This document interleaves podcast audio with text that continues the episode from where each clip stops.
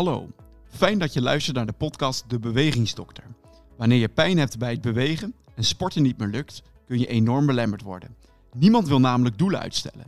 In de podcast De Bewegingsdokter van Anatomie Medisch Centrum proberen we binnen de muren van de spreekkamer te stappen en antwoorden te zoeken op de vragen die je bij bewegingsklachten hebt. We ontmoeten fysiotherapeuten of orthopedische chirurgen die gespecialiseerd zijn in het herkennen en behandelen van bewegingsklachten.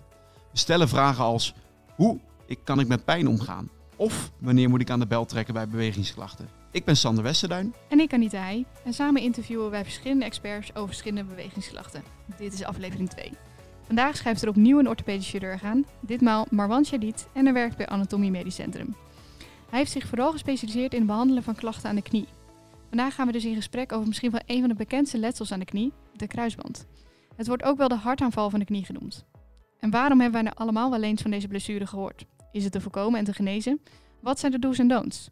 Marwan wil het ons allemaal vertellen en we zijn welkom in zijn spreekkamer. Dankjewel dat we vandaag het hemd van je lijf mogen vragen, Marwan. Ja, goedemiddag. Dank voor je uitnodiging en uh, leuk om uh, dit samen te doen. Zeker. Ja. Hey Marwan, jij bent dus orthopedisch chirurg, gespecialiseerd in het behandelen van klachten aan de knie, maar dus vooral in de kruisbandblessures. Hoe vaak stel je per, per jaar nou zo'n diagnose um, dat de kruisbandletsel aanwezig is bij een patiënt? Ja, ik denk dat ik per jaar ongeveer zo'n 200 patiënten zie die een uh, beschadiging hebben van hun uh, kruisband. Mm uh, als je kijkt van nou ja, hoeveel patiënten worden daarvan geopereerd, dan denk ik dat van ongeveer die 200 er zo'n 125 geopereerd worden. Dus iets meer dan de helft van de patiënten die ik met dit letsel zie, die, ja, die worden daaraan uiteindelijk geopereerd, waarbij er dus een, een, reconstructie van de kruisband plaatsvindt. Ja, dat is best wel veel, hè? Dat ja, komt best vaak voor. Ja, ja dus zeker. Het kruisbandletsel is een, echt een veel voorkomend letsel. Um, we hebben het dan wel met name overigens over de voorste kruisband. Hè. Je hebt eigenlijk mhm. vier belangrijke banden in de knie. Dan heb je de binnen- en de buitenband. Nou, die hebben over het algemeen met name de binnenband een goede genezingstendens. En naast de binnen- en de buitenband heb je de twee andere belangrijke banden. Nou, dat zijn de kruisbanden. En dan heb je de voorste en de achterste kruisband. Mhm. Nou, de voorste kruisband, de beschadiging daarvan, is echt een veel voorkomend letsel. Uh, en uh, treedt veel op. En dat zien wij dus ook vaak. De achterste kruisband kan ook beschadigd raken. Dat is iets wat echt beduidend minder vaak voorkomt. Ja, dus als we het hebben over het kruisbandletsel, wat is het dan precies? Ja, dan hebben we het dus over een beschadiging van de kruisband. En dan heb je het dus over een beschadiging van of de voorste of de achterste. Mm ja, in echt zeldzame gevallen zie je dat mensen een beschadiging hebben van de voorste en de achterste. Ja. En nogmaals, het is dus eigenlijk in een groot deel van de gevallen is het alleen de voorste. En soms zie je dus een beschadiging van de achterste kruisband en heel soms een beschadiging van de voorste en de achterste. Ja, we kunnen het dus eigenlijk echt gewoon een beschadiging noemen in de knie. Ja, ja. ja daar heb je wel natuurlijk weer verschillende gradaties in, om het zo maar te mhm. zeggen. je kan hebben dat de kruisband uh, helemaal afscheurt, hè, dat hij dus eigenlijk gewoon niet meer functioneert op de manier zoals hij het zou moeten doen. En soms is er ook sprake van een inscheuring, waardoor er dus wel wat speling op de kruisband zit. Uh, maar dat hij dus niet meer helemaal niks doet. Oké, dus we hebben eigenlijk snel drie fases. Dus één beschadiging, Twee, uh, zei je uh, dat het afgescheurd kan zijn? Ja, dat, nou, dat is eigenlijk onderdeel van, nou, het is niet zozeer een fase, maar het is eigenlijk onderdeel van het kruisbandletsel. heb je eigenlijk verschillende groepen. Mm -hmm. uh, dat treedt niet echt zozeer in verschillende fases op, hè, maar je kan dus iemand hebben die zijn voorste kruisband heeft beschadigd, waarbij er echt sprake is van een inscheuring. Mm -hmm. Dat zijn vaak patiënten met weinig klachten en daar zit ook vaak weinig speling op de knie. En er zijn ook gevallen inderdaad uh, waarbij de kruisband eigenlijk helemaal afgescheurd is en waardoor hij eigenlijk dus niet meer niks meer doet, niet meer functioneert zoals hij zou moeten doen. Ja, precies. Dus het echt helemaal niet meer werkt. Stel je hebt uh, inderdaad beschadiging aan die, uh, aan die kruisband. Is dat, kan dat genetisch bepaald zijn of is het gewoon ja, domweg pech als je zoiets... Ja, ik denk beide. Ja, kijk, uh, als we het over genetisch bepaald hebben, kijk, we weten niet zeg maar hè, dat er een bepaald stukje op je DNA zit zeg, waarvan zeggen, hey, kijk, dat is aangedaan, dus jouw kruisband gaat scheuren. Het is mhm. zeker wel, omdat ik in de spreekkamers ook wel uh, zie hè, dat het toch wel vaak familiair uh, voorkomt. Hè, dat mensen een broer of een zus hebben of ouders die ook zo'n letsel hebben opgetreden. Dus we denken zeker dat er wel een stuk aanleg in zit in het, mm hè, dat de een toch wat makkelijker zijn kruisband beschadigt dan de andere persoon. En dat er dus wel een stukje genetische aanleg in zit. Ja, daarbij, het is vaak een combinatie van factoren. Speelt natuurlijk ook ja, pech een uh, belangrijke rol. Eh, soms denken mensen dat er echt een heftige trap moet plaatsvinden van een tegenspeler waardoor die kruisband scheurt. Nou, het is goed om te beseffen dat in. Dat is niet zo dus. Nee, nee, dat in meer dan de helft van de gevallen is er überhaupt geen contact met een tegenspeler op oh, het moment dat de kruisband afscheurt. Okay. Dus uh, hè, er hoeft ook niet een enorme kracht bij komen om met een duel met een tegenspeler. Het is vaak toch net een misstap of bij een draaibeweging uh, dat mensen door hun knie heen zakken, waarbij dan de kruisband uh, beschadigt. Ja, dus als je aan het sporten bent en je maakt net de verkeerde beweging. Precies, een schijnbeweging ja. of een, je neemt een bal verkeerd uit. aan, je glijdt uit, precies. Of je stapt in een, misschien wellicht op een, een grasveld in een klein kuiltje. Met skiën, hè, dat je valt en je knie verdraait. ja, dat zijn vaak de, de letsels. Maakt het, maakt het, nog uit welke ondergrond er dan is? Hè? Kunstgras of... Uh, nee, nee, het heeft allebei wel zijn voor- en zijn nadelen. Zowel uh, het kunstgras dat natuurlijk mooi vlak, daar zul je niet zo gauw een, een kuiltje in uh, aantreffen. Maar het is natuurlijk wel weer wat ruwer kan dat zijn. Mm -hmm. Nee, dus we zien geen duidelijke verschillen daarin. Ja, dus een heel klein deel genetisch, maar vooral pech. Ja, ja, ja. ja. ja. ja. Okay. En stel, ik, hè, je, scheurt je scheurt die kruisband af, wat, wat ervaart de patiënt dan? Wat, wat, is het, wat is die pijnklacht? Ja, nou, de, de, de, vaak een schreeuw. Om, dat zie je natuurlijk ook wel op de filmpjes die uh, te zien zijn op uh, internet als mensen hun kruisband beschadigen. Ja, in de acute fase doet het pijn. En uh, ja, liggen mensen op de grond en zijn ze ook niet in staat vaak om te belasten. Um, hè, dus dan komen ze hinkend of met een brancard het, het veld af. Wat ze -hmm. ook in best een groot deel van de gevallen vertellen, is dat ze iets van een knap voelden of hoorden in het kniegewricht. Okay. Ja. Dus nogmaals, hè, vaak in het begin hebben mensen pijn. Ja, dat komt gewoon door het trauma, hè, door de beschadiging Doordat aan het zich. gebeurt. Precies, ja. door het letsel. Ja, het Nou, moment. ja. exact. En vaak zie je dat die pijn uh, in de loop van de weken uh, afzakt. En dat Mhm. duurt vaak wel in totaliteit wel een, een, week of zes tot twaalf voordat dat uh, weg is. Maar vaak zie je dat de pijn op een gegeven moment wel wegzakt. Kijk, de klacht echt van de kruisband zelf, als hij beschadigd is, is Mhm. vaak echt de instabiliteitsklacht. Hè? Dat mensen het gevoel hebben dat de knie minder stabiel voelt of dat ze er daadwerkelijk ook doorheen kunnen zakken. Ja. En nogmaals, pijn is vaak in de beginfase wel een klacht die je hoort. Dat de mensen vertellen, ja, duw, deed pijn. Maar nogmaals, dat is wel vaak iets dat wegtrekt. Ik kan me wel voorstellen als je acuut pijn hebt, dat je denkt, hmm, hier zit mis. Ja, en dat is ook vaak dat mensen vertellen. Bijna iedereen vertelt van ja, weet je, dit voelde niet goed. Hè, dat is, uh, mensen hebben echt vaak wel door als hij afscheurt dat er echt iets, dat er echt Dat iets een mis is. probleem is. Ja, precies. Dat er echt iets in de knie aan de hand is. En dat er wel uh, dat het wat meer is dan een kneuzinkje, om het zo maar te zeggen. Mhm. Ja. Ja. En dan, dan komen ze dus bij jou op het spreekuur en dan zeggen ze, "Hmm, er is iets mis. Um, Ja. En dan stel je de diagnose dat er um, nou, wellicht dan een voorste kruisbandblessure is of dat die afgescheurd is. Ja. Um, hoe verloopt dan zo'n traject? Ja, Dus nou, wat, kijk, wat eh, gebeurt er dan? Ja, het wisselt natuurlijk een beetje hè, hoe snel een patiënt op het spreekuur is bij mij. Hè. Dat kan soms eh, kan daar prima een aantal maanden overheen gaan hè, voordat ze pas bij mij op het spreekuur komen. Dat ze eerst met fysiotherapie hebben gekeken hoe het met uh, de klachten gaat. Mhm. En soms zie je patiënten wel een aantal weken nadat het gebeurd is. Ja, kijk, die mensen die kort nadat het gebeurd is, ja, die komen vaak uh, binnen met een pijnlijke knie die nog dik is. En soms ook op, dat mensen nog op krukken lopen. Ja. Ja, is, komt iemand pas na een aantal maanden, ja, dan lopen ze vaak al een stuk gemakkelijker zonder krukken en met weinig pijn. Ja, wat ik doe, is je luistert uiteraard eerst naar het verhaal. Mhm. Um, en daar kan je al best wel veel uit opmaken. Iemand die vertelt dat hij door zijn knie heen zakte. Hij voelde een plop. Hij Ja, kon daarna niet op ja. staan. Hij werd Mhm. binnen enkele uren dik. Nou, dan heb je al wel een vermoeden dat er toch al iets van een bandletsel in de Ja, dan zijn de signalen zijn al precies, aanwezig. precies. Ja. Ja. dus dat is eigenlijk stap 1, hè, dat je met de patiënt eh, luistert, hè, wat, het, eh, wat, precies, wat, er- Ja. wat is gebeurd. Nou, vervolgens doe je altijd een lichamelijk onderzoek. Hè, dus dan ga je hè, de knie onderzoeken.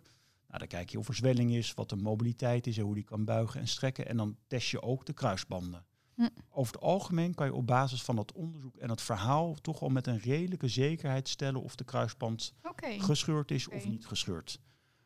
Als hij gescheurd is, moet ik wel eerlijk zeggen, dan maken we eigenlijk wel bijna altijd een MRI. Maar dat is niet zozeer om te kijken of die kruisband gescheurd is, maar is meer om te kijken of er ook nog andere letsels in de knie, Ah, ja, of daar sprake van is. Uiteraard eh, mogen duidelijk zijn, kan je die kruisband wel beoordelen op de MRI. Mhm. Eh, maar eigenlijk de belangrijkste reden om een MRI eh, te doen als je eh, denkt aan een fors kruisbandletsel, is echt met name om te kijken of er andere letsels zijn aan bijvoorbeeld een meniscusletsel of iets Ja. van een Ja, kraakbeenbeschadiging. dus om andere dingen uit te sluiten. Ja, of aan Ja. te tonen uiteraard. Ja, aan te tonen, ja. precies. Echt Maar vaak dus op basis van het verhaal en het lichamelijk onderzoek kan je toch al met de redelijke zekerheid stellen of de, gescheur, of de kruisband gescheurd is of niet. Ja. Oké. Ik kan me voorstellen dat veel mensen verwachten dat die MRI-scan wel nodig is. Ja, begrijp Ja. ik. Ja, er, wordt- er natuurlijk ook eh, best wel wat waarde aangehecht inderdaad, door ik. patiënten ook. En nogmaals, wij doen het dus ook vaak. Nou, niet zozeer eh, vanwege de waar, maar meer om te kijken dus nogmaals of er andere letsels zijn. Maar ik kan me zo voorstellen, als jij alles zo opnoemt, dus dat je dan zo'n acute pijnklacht hebt, dat het een zwelling is, nou dan is het voor jou al snel 1 en 1 is 2. Ja, zeker. Goed. Ja. Nou, met name ook hè, dus één, inderdaad het, het verhaal en twee, Ja. het lichamelijk onderzoek. Hè, dus het testen. Ja, kijk, als die allebei richting geven aan de kruisband, ja, dan, zie je, dan is de praktijk bijna altijd zo dat inderdaad de MRI inderdaad aantoont dat de kruisband inderdaad ook beschadigd is. Oké, en dan is de diagnose gesteld. Ja. Je hebt een, eh, nou, laten we even zeggen, je hebt de voorste kruisband gescheurd. En dan? Ja, dan eh, ga je uiteraard zo'n patiënt uitleggen hè, wat het letsel eh, inhoudt. Hè. Dat houdt dus eigenlijk ook in dat een kruisband helaas eigenlijk geen tot weinig eigen genezingtendens heeft. Hè. Wat ik daar straks ook al zei, als je bijvoorbeeld een Mhm. binnenband beschadigt, dat is een band die in een groot deel van de gevallen zelf zonder operaties geneest. Dat is Mhm. helaas met kruisbandletsels niet zo. Eh, Die genezen eigenlijk niet. Dus dat wil zeggen dat als hij eenmaal stuk is, dat hij dan eh, ook stuk blijft. Ook hè. Dat gaat niet, dat gaat, nee, dat gaat Nee. niet meer aan elkaar vastgroeien. Dan wil het niet zo zeggen dat iedereen daar dus aan geopereerd moet worden. Je opereert alleen patiënten die klachten daarvan hebben. En de klacht is dan natuurlijk het instabiliteitsklacht. Ja, wat je eigenlijk als je zo'n patiënt voor het eerst doet, ziet, je stelt de diagnose voor het kruisband, is dat je Mhm. eigenlijk altijd eerst start met fysiotherapie om de beenspieren te sterken. Dan raakt de knie, komt dan vaak ook wat meer tot rust. Dan gaat de zwelling eruit. Dan wordt de Mhm. bewegelijkheid weer groter. En dan na een aantal weken zie je zo'n patiënt eh, terug om te kijken hoe het gaat. Ja. En dan bespreek je natuurlijk ook van, hè, goh, zijn er klachten aanwezig geweest nog? Ja. Ja. als blijkt dat patiënten, ondanks dat ze fysiotherapie hebben gevolgd, toch een instabiliteitsklacht blijven ervaren, Ja. ja, dan eh, zijn dat de geschikte kandidaten om eventueel een kruisbandreconstructie uit te voeren. Waarbij dus de kruisband herstelt. En over het algemeen gebruiken we dan dus een, eh, een eh, stukje eigen hamstring PCV. Ja, dus dan doe je op een operatie. Precies. Ja. Ja. Dus eigenlijk zijn er, ehm, leg je uit dat er twee manieren zijn, hè? Ja. Ehm, ehm, herstellen zonder operatie en Ja. herstellen met operatie. Ja. Ja, en eh, nogmaals, kijk, eh, de kruisband groeit niet vanuit Nee. zichzelf vast. Maar het is wel goed om Ja, te dus beseffen is dat niet het goede niet... woord operatie. Precies, Ja, ja. Nee, maar het is Ja. wel goed om te beseffen hè, dat het niet zo is dat bij iedereen die zijn kruisband afscheurt, dat dat geopereerd moet worden. Hè. Je opereert alleen uiteraard de patiënt die daar klachten van heeft. En er is best een deel van de patiënten die geen klachten heeft van een gescheurde kruisband. En die hoef je dan ook niet te opereren. Leert de ervaring dat dat wel afhankelijk is van de type sport die je weer gaat doen. Hè. We weten uit ervaring dat mensen die bijvoorbeeld gaan fietsen, hardlopen op effen terrein, zwemmen, dat zijn vaak sporten die prima mogelijk zijn Met een fors, met een ge- gescheurde precies, kruisband. zonder Ja. dat Zonder je te gewoon- opereren. Exact, Ja. zonder dat je die opereert, herstelt. Dus voor, de, ja, dus voor de duidelijkheid, dus als een operatie gebeurt ehm, en er zijn dus instabiliteitsklachten, zo noem je ze, dan Ja. wordt er vaak gekozen voor een operatie om Ja. dat te herstellen. Precies. Maar dat heeft dus ook te maken met je sport. Ja, vaak wel. Kijk, de, de- Ja. de- je hebt altijd eh, a- ehm, zeg maar uitzonderingen. Hè. Er zijn dus ook patiënten die zonder te sporten in het dagelijks leven instabiliteitsklachten blijven houden. Mhm. En Dat is dan eigenlijk het minst gunstige scenario. Maar er zijn ook mensen die met een gescheurde kruisband wel, eh, wij spreken draaikapsporten kunnen doen. Maar dat zijn wel dingen die wij helaas niet zo vaak eh, tegenkomen. Wa- Wat is een draaikap sport? Nou, bijvoorbeeld eh, voetbal, volleybal, handbal, zo'n Ja, soort ja, sporten. ja. Ja. Dus eigenlijk ga je ook in gesprek met de patiënt van nou, ehm, wat, hoe ziet je toekomst eruit? Precies, Wat en wat, ja, ja, want er- Ja. dit is dus ook een groep patiënten die een gescheurde kruisband hebben. en Die, ja, die voelen toch weinig voor een operatie met natuurlijk het herstel wat eraan vastzit. En die zijn dan toch eerder geneigd om hun sportpatroon aan te passen. En dus te stoppen met die, hè, die draaikap, wenden, keren, balsporten. Ja. En eh, meer te kiezen voor sporten die gecontroleerd zijn, waardoor ze wellicht niet geopereerd hoeven te worden. Ja, dus dat bespreek je zeker met de patiënt. Hè, dat nou, eh, de- band beschadigd is, dat hij niet geneest, maar dat het niet zo is dat het iets is wat per se geopereerd Ja. moet worden. Ja. Maar het heeft vaak wel voor de gevo- gevolgen voor de sporten die je wel en niet veilig kan uitvoeren. Het blijft Ja. dus echt een gezamenlijk besluit tussen de patiënt en orthopeed. Dus Ja. zo echt naar Ja, precies, zo zie ik het ook. Hè. Dat, ehm, kijk, we hebben de kennis natuurlijk eh, over dit letsel. En natuurlijk een deel is daar zeker van ook op eh, internet te vinden. Ik zie het als onze taak als arts zeg maar, om een patiënt daarover goed in te lichten. hè, Wat de diverse mogelijkheden zijn. Eh, en dan neem je natuurlijk ja, in samenspraak met de patiënt neem je het besluit. En je probeert eigenlijk die patiënt zo goed mogelijk te informeren over de mitsen, de maren en de mogelijkheden en de verwachtingen. Ja. En op Ja, basis helder. daarvan neem je dan in samenspraak met de patiënt eh, neem je het besluit. Stel, eh, hè, we, het is zover. inmiddels is het besloten om toch te gaan opereren. Hoe ziet zo'n zo'n operatietraject eruit? Nou, kijk, wat je wil hè, is eh, om. t- eh, ja, soms even patiënten denken vaak van nou, hè, als hij eenmaal beschadigd is en ze willen bijvoorbeeld blijven voetballen en daarmee is de kans hè, dat ze zo'n operatie eigenlijk nodig hebben heel groot. Mhm. Dus van nou, doe mij maar zo snel mogelijk. Ja, het is belangrijk dat de knie voordat je gaat opereren eerst tot rust komt. Hè. Je ziet eh, vaak nadat die kruisband gescheurd is, dat die knie in het begin dik is en dat die pijnlijk is en dat hij je moeilijk kan bewegen.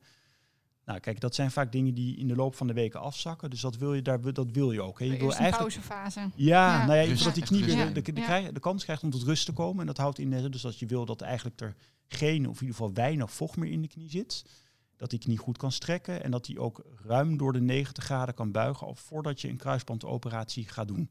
En dus je wil liever niet een knie gaan opereren die nog heel dik, nog heel pijnlijk is en nog slecht kan buigen en Een knie die net een voetbalwedstrijd heeft gespeeld. Dat wil je liever niet. Precies, of waarbij Ja. die net is afgescheurd. Ja. En het punt zit erin, is dat als je zulke knieën gaat opereren in, zeg maar, als ze nog dik, pijnlijk en slecht Ja. bewegen, is dat ze dan vaak na de operatie problemen krijgen weer met het herstel. Herstel. Ja, Ja. dat je vaker stijfheid ziet en dergelijke. We weten gewoon dat als die knie in een rustige fase is, dat het herstel dan vaak minder zwaar verloopt na de operatie. En zo'n rustige fase, hoe lang eh, moet ik daaraan denken? Hoe lang Ja, dat is eh, een goede vraag. Dat, dat wisselt natuurlijk per patiënt. Hè. Dat is niet een, eh, een keiharde grens, om het zo maar nee, te zeggen. nee. Maar dan moet je denken in de orde van grootte van een week of zes. Maar dat Ja. kan soms wel iets langer duren bij de ene patiënt. En, eh, soms gaat het wat sneller, maar die orde van grootte. En dan word je geopereerd. Wat doe je dan tijdens zo'n operatie? Wat Ja, gebeurt er dan? Ja, je, je vervangt de kruisband. Hè. De, eh, het wordt nog wel eens gezegd, ja, een nieuwe kruisband. Je, je, je doet een reconstructie. Mhm. Dus we gebruiken een stukje lichaams-eigen peesweefsel. Hè, de over het meest gebruikte is eigenlijk de hamstringpees. Nou, je kan ook een Ja. stukje van de, van de pees boven of onder de knieschijf pe- nemen. Van de quadriceps of de patellapees. Maar het meest gebruikt is om een stukje, gebruikelijk is om een stukje eigen hamstringpees eh, te nemen. Die kan je Mhm. overigens goed missen. En eh, daarmee eh, vervang je de kruisband. Dus je boort dan kleine holletjes, tunneltjes in het boven- en onderbeen op de plek van de oude kruisband. Mhm. En daar in die tunnels span je eigenlijk de hamstringpees dan eh, op. En die fungeert dan, hè, die groeit dan vast in de tunnels. En die gaat dan fungeren als de oude kruisband. Ehm, en stel, hè, die eh, indicatie is eh, genomen. Ja, inmiddels ben je inderdaad bij het centrum. Eh, hoe lang duurt zo'n operatie eh, gemiddeld? Ja, de operatie zelf is ongeveer zo'n 1, anderhalf uur. Het is ook een beetje afhankelijk hè, of er nog andere letsels zijn, aan bijvoorbeeld meniscus en kraakbeenletsel. Eh, en als, je dat ook te- dat her- als dat daar sprake van is, herstel je dat tijdens diezelfde ingreep. Maar dan kan je wel voorstellen dat dan de operatie iets langer duurt. Maar ja, je moet er ongeveer denken aan 1 tot anderhalf uur. En natuurlijk met het hele en naar de uitslaapkamer en dergelijke, dat komt er dan nog wel bij. Wat zijn de opties eh, voor herstel? Dus ehm, hoe ziet het herstel eruit? Dus je bent geopereerd. Ja. En dan? Ja, nou kijk, je moet je moet voorstellen, je mag in principe na de operatie mag je het been direct belasten. Maar wel de eerste weken met krukken. En we adviseren toch vier weken lang met twee krukken te lopen. Maar nogmaals, je hoeft niet met een zwevend been te lopen. Je mag meteen gewicht op het been zetten. Maar dus wel vier weken lang met twee krukken. Mhm. En na vier weken kan je de krukken afbouwen. En dat duurt meestal zo'n twee weken. Dus meestal zie je dat mensen na zes weken krukvrij zijn. Hè? Dus dan weer zonder krukken Kun je weer lopen. eigenlijk normaal Ja. lopen. Ja, het herstel. eh, Kijk, ik zeg altijd na, en na die zes weken, dan heb je de, de vervelendste fase hè, met de krukken. En dan kan je natuurlijk niet autorijden, niet fietsen op straat. Hè. Dus die eerste zes weken ben je echt even afhankelijk van anderen. En na zes weken heb je die vervelende periode gehad. Ja, dat is helaas nog niet het einde van het herstel. Sterker nog, dat duurt gemiddeld 9 tot 12 maanden voordat je echt weer helemaal uitgerevalideerd bent. Dat is. Ja, Ja. zeker pittig. Vergt veel geduld en doorzettingsvermogen. Nou, gelukkig zie je dat veel van deze patiënten dat hebben. Hè. Dus die gaan er zeer gemotiveerd in en die, die, ehm, die kunnen dat prima aan. Maar nee, het is zeker een lang herstel. Zo. Kijk, besef wel, hè, het is niet zo dat je 12 maanden of 9 tot 12 maanden lang helemaal niks aan sport doet. Hè. Je bouwt Mhm. het op.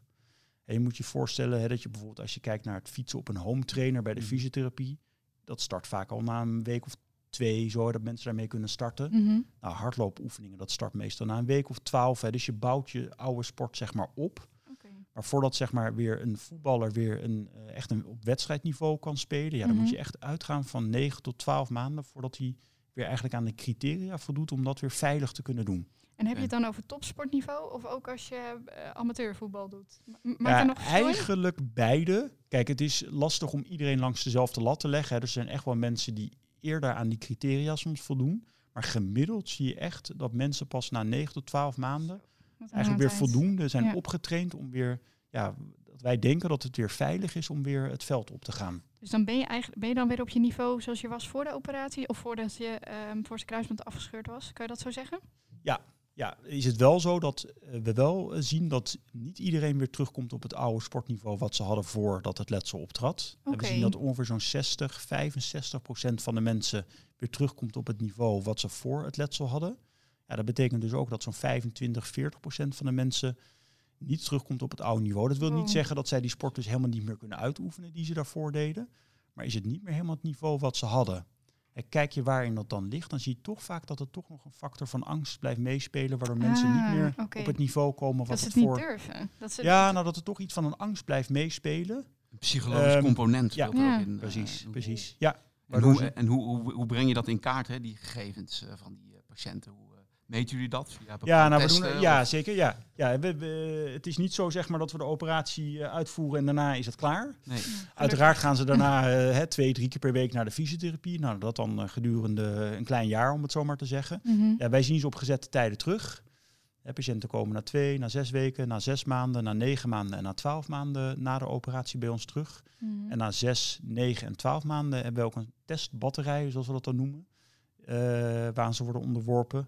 Waarbij we kijken zeg maar, hoe ze het met de spierkracht, hoe, ze het met, eh, hoe ver kunnen ze springen, maar ook met de kwaliteit van bewegen. En aan de hand daarvan hè, kijk je naar criteria, zeg maar, of het weer op een gegeven moment weer eh, voldoende veilig is om weer het veld op te gaan. Ja, Aan de hand van die testuitslagen. En die testen worden dus op verschillende momenten afgenomen. En soms zie je dus dat mensen bij de negen maanden test al eigenlijk aan alle criteria doen om weer veilig het veld op te gaan.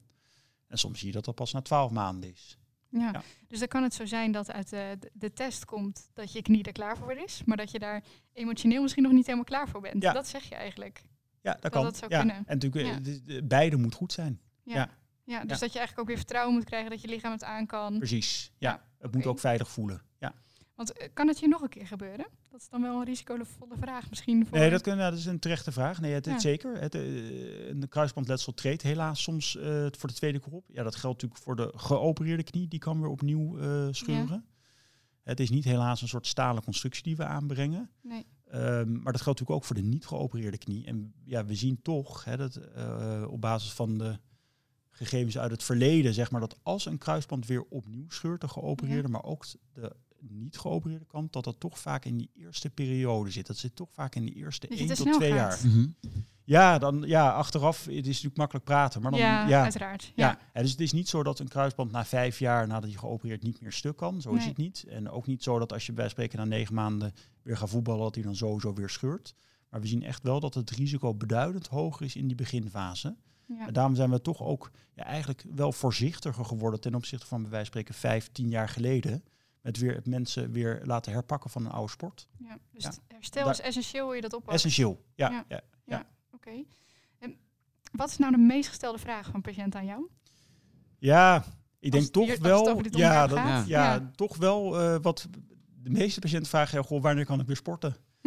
het is Dus natuurlijk als we vaak. het hebben over herstel, dan... ja, ja. ja. wanneer kunnen ze weer eh, het veld op? Ja. Ja. En dat, dat zit natuurlijk in het feit hè, dat dit een letsel is wat vaak bij sporters optreedt. Ehm, en die zijn natuurlijk veel met de sport bezig. En ja, eigenlijk het eerste wat ze dan willen weten, of het belangrijkste wat ze vinden, ja, wanneer kan ik weer gaan sporten? En wat is dan jouw antwoord? Toch die Ja, negen dat, tot ze, 12 ja dat, dat dat natuurlijk gemiddeldes zijn. Hè? Ja. Dus dat, eh, het verschilt natuurlijk per patiënt. Maar dat ze echt moeten rekening houden met 9 tot 12 maanden voordat ze weer, hè, zeg maar weer echt een, nou ja, een wedstrijd hun oude sport kunnen doen. Schrikken ze dan ook als, als je dat vertelt of dat niet? Ehm, nou, dat valt me eigenlijk mee. Want kijk, vaak moet je voorstellen dat zo- zo'n patiënt, voordat, eh, als het letsel is opgetreden, Mhm. voordat ze bij mij komen, zijn ze vaak al bij een fysiotherapeut geweest. Nou, en die spreekt dan toch vaak zijn vermoeden al uit van ja, nou, het zou toch ook wel de kruisband kunnen zijn. Nou, dan gaan patiënten vaak inlezen. Ja, en als je gaat inlezen, dan zie je natuurlijk vaak dit ook al. Hè, die termijn van die 9 tot 12 maanden. Ja, precies. Dus Nee, ze me- me- zijn meestal de wel schrik valt meestal wel dan Ja. toch mee. Ja. Toch niet Ja. heel le- leuk nieuws wat je ze vertelt, dat kan ik Nee, me nee, voorstellen. zeker niet. Nee, nee Ja. natuurlijk. Het, eh, toch valt het vaak mensen, als het dan eh, het definitief horen, om het zo maar te zeggen, dat die inderdaad beschadigd is. Toch rauw op een dak, absoluut. Ja. Want wat zijn dan jouw tips als het gaat over herstel? Zijn er do's en don'ts die jij eh, mee kan geven? Als Ja, wat, wat ik een hele luistert? belangrijke doel vind, is eh, niet meteen gaan opereren. Want dat is nogmaals echt, soms echt nog wel het verzoek van een patiënt die zegt van ja, eh, ik wil er gewoon zo snel als mogelijk vanaf zijn. Eh, opereer me nou zo snel mogelijk. Nou, dan leg je dus echt uit hè, dat het belangrijk is ehm, hè, dat die knie eerst tot rust komt, eh, weinig vocht, nogmaals niet te pijnlijk en Mhm. goed kan bewegen.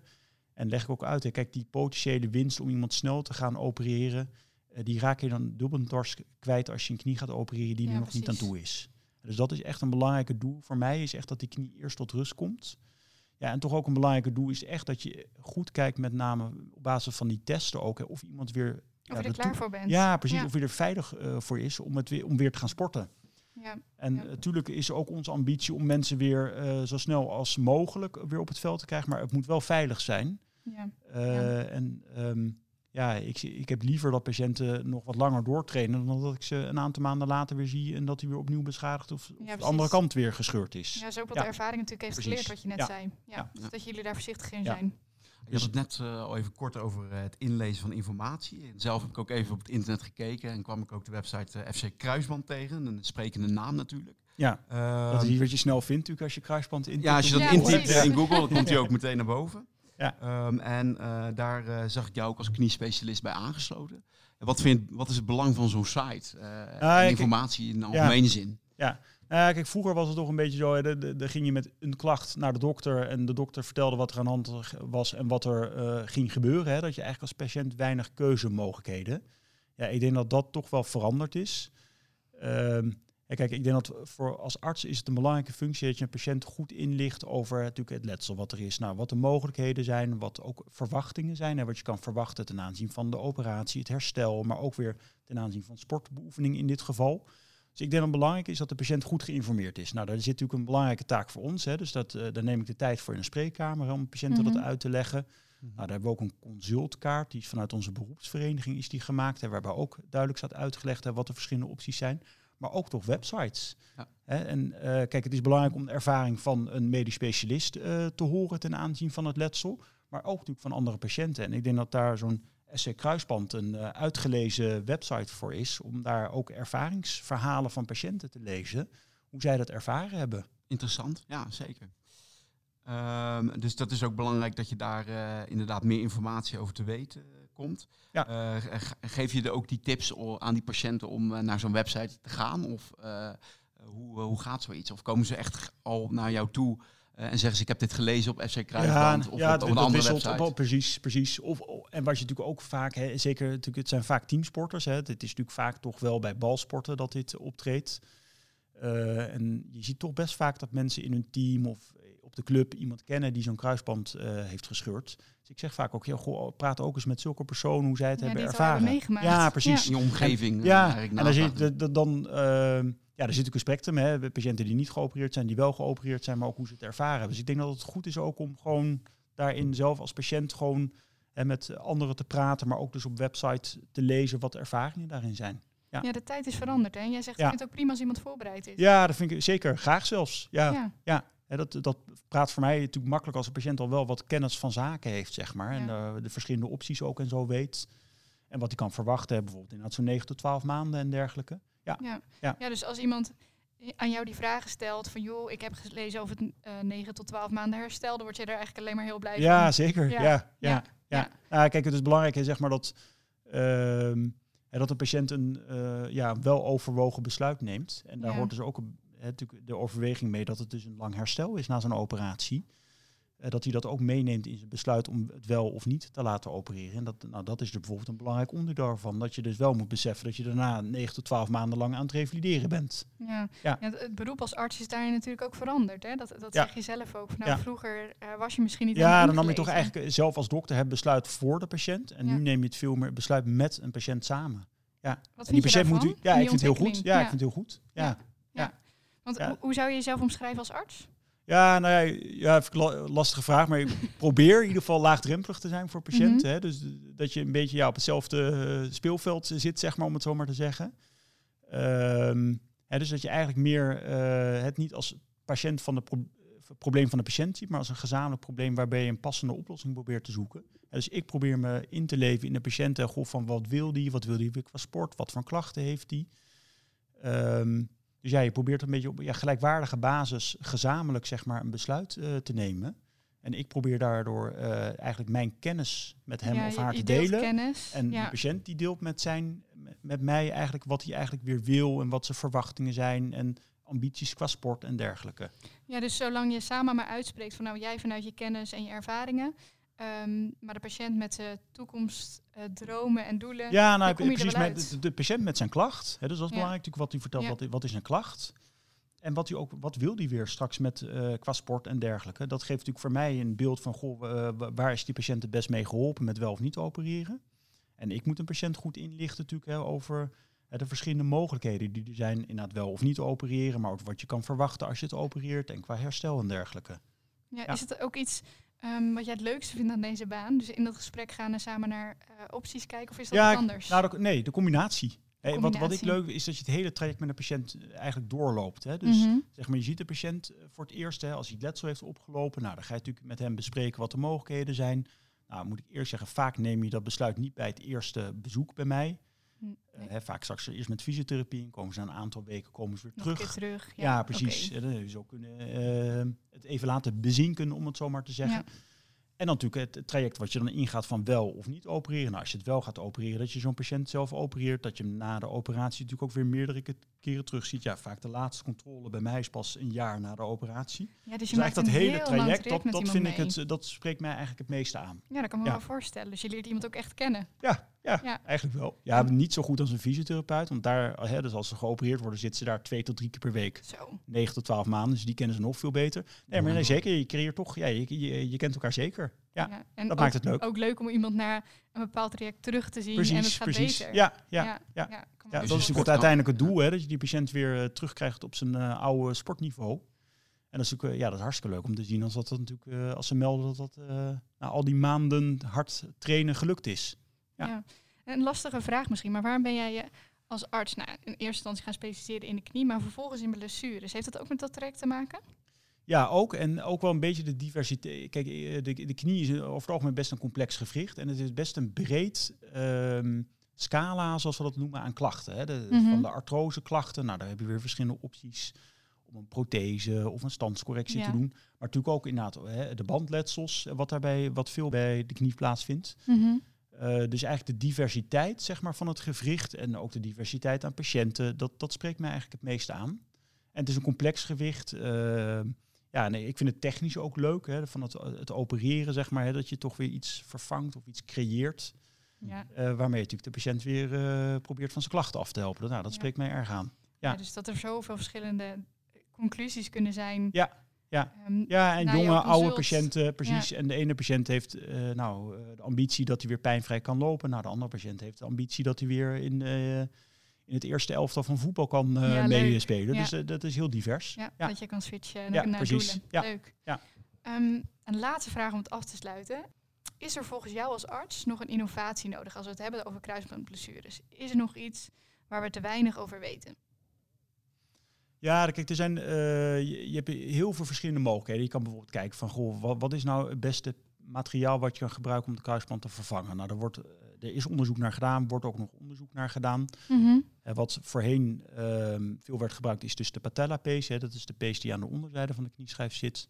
Tegenwoordig zie je dat veel hamstring pace wordt Ja, gebruikt. Maar je ziet nu ook net, dat er ja. ook wat meer in opkomst is om quadriceps te gebruiken. Eh, nou, we weten wel van de hamstring pace en de patella pace hè, dat er van beide zowel voor- en nadelen zit. Van de quadriceps pace is toch wat minder bekend. Nou, daar, daar worden nu ook allerlei onderzoeken naar gedaan om te kijken of dat een pace is die Ja. betere of minder betere eigenschappen heeft dan de hamstring pace of de knieschijf pace aan de onderzijde. Dus nou, ik denk dat dat een belangrijke factor is. Mhm. Ja, wat ook nog een ander belangrijk punt is, toch de, de, de mogelijkheden om de kruisband niet te vervangen, maar om te hechten als hij gescheurd is. Ja. Daar zijn ook al een aantal onderzoeken naar gedaan. Eh, met wel wat wisselende resultaten. En eigenlijk is er ook nog onvoldoende onderzoek naar gedaan om duidelijk te kunnen zeggen of dat een techniek is die een toegevoegde waarde heeft of niet.